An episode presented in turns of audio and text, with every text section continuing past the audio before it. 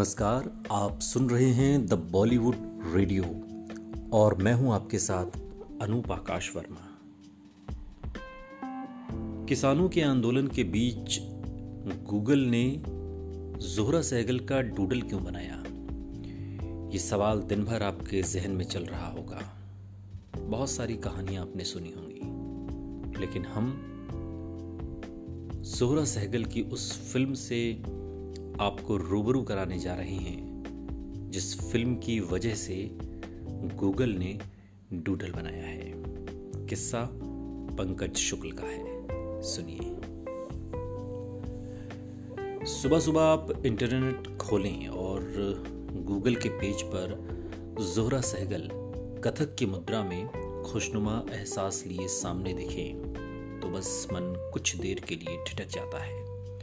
तकलीफें जोहरा सैगल ने अपने जीवन में बेहिसाब सही, लेकिन मजाल की कोई फ़ोटो उनका आप पा सके, गमगीन चेहरे वाला। छोटी सी थी कि माँ गुजर गई। अम्मी का बड़ा मन था कि जोहरा लाहौर जाकर पढ़ें। तो अपनी बहन के साथ वो चली गई क्वीन मेरी कॉलेज में दाखिला लेने। कॉलेज में सख्त पर्दा होता था। तमाम पर्दादारी के बाद भी, शादी के बाद बहन की हालत देख जोहरा ने तय किया कि उन्हें पहले अपनी ज़िंदगी बसानी है। फिर देखा जाएगा कि घर बसाना भी है कि नहीं। खैर, हमें तो बातें जोहरा की करनी है और उनकी फ़िल्म नीचा नगर की भी। क्योंकि हमारी आज के बाइस्कोप की फ़िल्म यही है। तारीख उनतीस सितंबर, साल उन्नीस ये फ़िल्म फ्रांस के मशहूर शहर कान में होने वाले फ़िल्मों के मेले में दिखाई गई। गांधी टोपी लगाने वाला और चरखा काटने वाला एक हीरो कैसे सरभारा समाज के लिए इलाके के सबसे बड़े दबंग से भिड़ जाता है, यही फ़िल्म की कहानी है।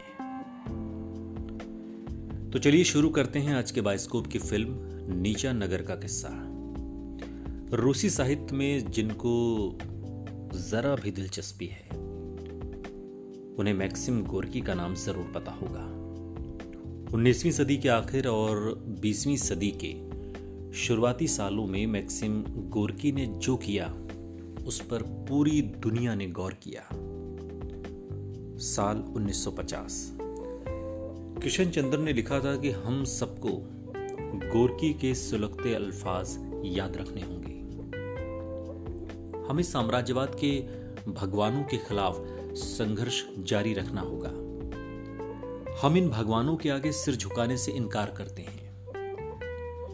भीष्म सानी का कहना था कि गोरकी ने जो किया, उसके बराबर की हलचल साहित्य के ज़रिए कोई दूसरा पैदा नहीं कर सका।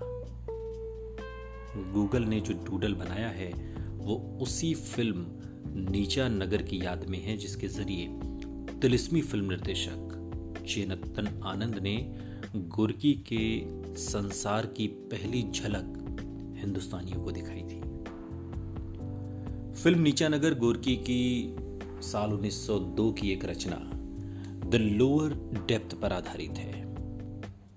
फ़िल्म की कहानी ऐसी है कि इसके कांस फिल्मोत्सव में पहली बार प्रदर्शित होने के चौहत्तर साल बाद भी हालात कुछ खास बदले नहीं हैं। फ़िल्म नीचा नगर की कहानी यह है कि गरीबों के एक इलाके में आने वाले साफ़ पानी की पाइपलाइन को वहाँ का एक दबंग बंद करा देता है। बस्ती में पानी को लेकर हाहाकार है। गंदा पानी पीने से लोग मर रहे हैं, बीमार हो रहे हैं। तो यही शख्स इन मरीजों के लिए एक चैरिटी हॉस्पिटल खोल देता है और लोगों के लिए एक तरह से भगवान बन जाता है। इंसान की बेसिक ज़रूरतों पर कब्जा करके, फिर उसमें फंसे लोगों को हल्की सी मदद करके, भगवान बनने का यह सिलसिला बहुत पुराना है। यह किस्सा पर्दे तक कैसे पहुँचा और कैसे उस वक्त अंग्रेज़ों की नज़र से बचकर फ्रांस तक जा पहुँचा, ये कहानी भी कम दिलचस्प नहीं है। लेकिन इसकी कहानी का दुखद पहलू यह रहा कि यह फ़िल्म तब हिंदुस्तान में रिलीज़ ही नहीं हो सकी थी। उनतीस सितंबर साल 1946 को इसे कान फ़िल्म महोत्सव में, जो पहली बार दिखाया गया, उसे ही इसकी रिलीज़ डेट माना जाता है। और गूगल ने जोरा सहगल का जो डूडल मंगलवार को बनाया, उसके मायने तमाम हैं। इसे बनाने वाले भारत को नीचा नगर याद दिलाना चाहते हैं। लेकिन अधिकतर लोगों को जोहरा सहगल से आगे कुछ खास दिखता नहीं है। गोरकी और उनके समकालीन दूसरे रूसी साहित्यकारों को पढ़ने वालों से बातें करने पर पता चलता है कि उस दौर में जहाँ दूसरे साहित्यकारों का नज़रिया थोड़ा निराशावादी था और उन्हें भविष्य अंधकार में दिखता था, गोरकी ने हर बार अपने लेखन में उम्मीद की लौ को जलाए रखा। उनके बेघर किरदारों को भी लगता था कि वो सुबह बस आने ही वाली है। देश में प्रोग्रेसिव राइटर्स की जो एसोसिएशन बनी, उस पर गोरकी का गहरा असर रहा। बात लेखकों की हो चली है तो ये बताना यहीं पर ठीक रहेगा कि फ़िल्म नीचा नगर को लिखने वाले ख्वाजा अहमद अब्बास और हयातुल्ला अंसारी।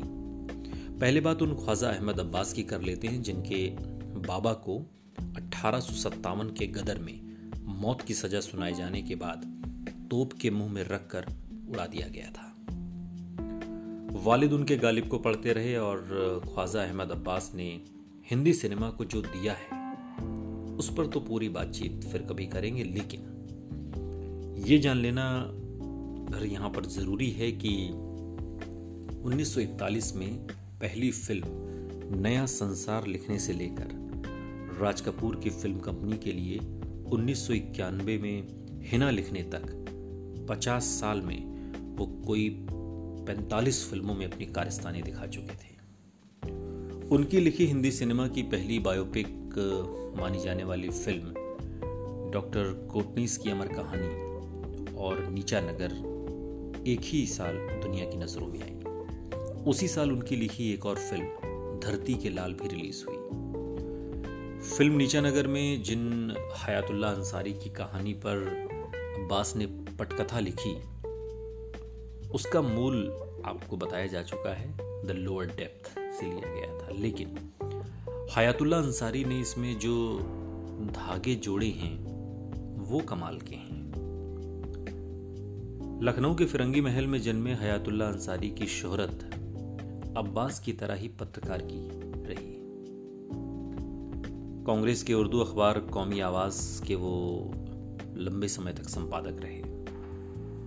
उत्तर प्रदेश विधान परिषद के सदस्य का कार्यकाल पूरा करने के बाद उन्होंने राज्यसभा में भी अपना कार्यकाल पूरा किया।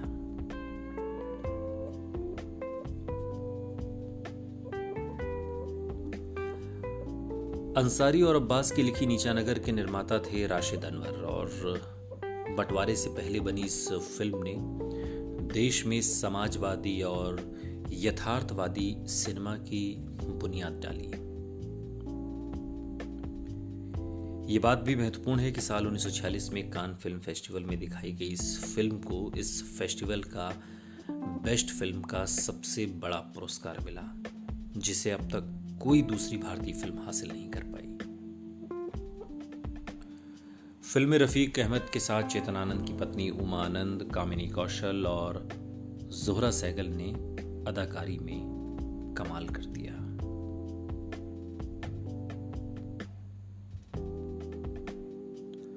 नीचानगर के ही दस साल बाद आई सत्यजीत रे की फ़िल्म पाथेर पांचाली का प्रचार प्रसार और ब्रांडिंग कितनी भी की गई हो, लेकिन तथ्य यही है कि भारतीय सिनेमा को विश्व परिदृश्य पर चर्चा दिलाने का जो पहला काम था, वो चेतन आनंद ने ही किया और फ़िल्म थी नीचा नगर सुनते रहिए द बॉलीवुड रेडियो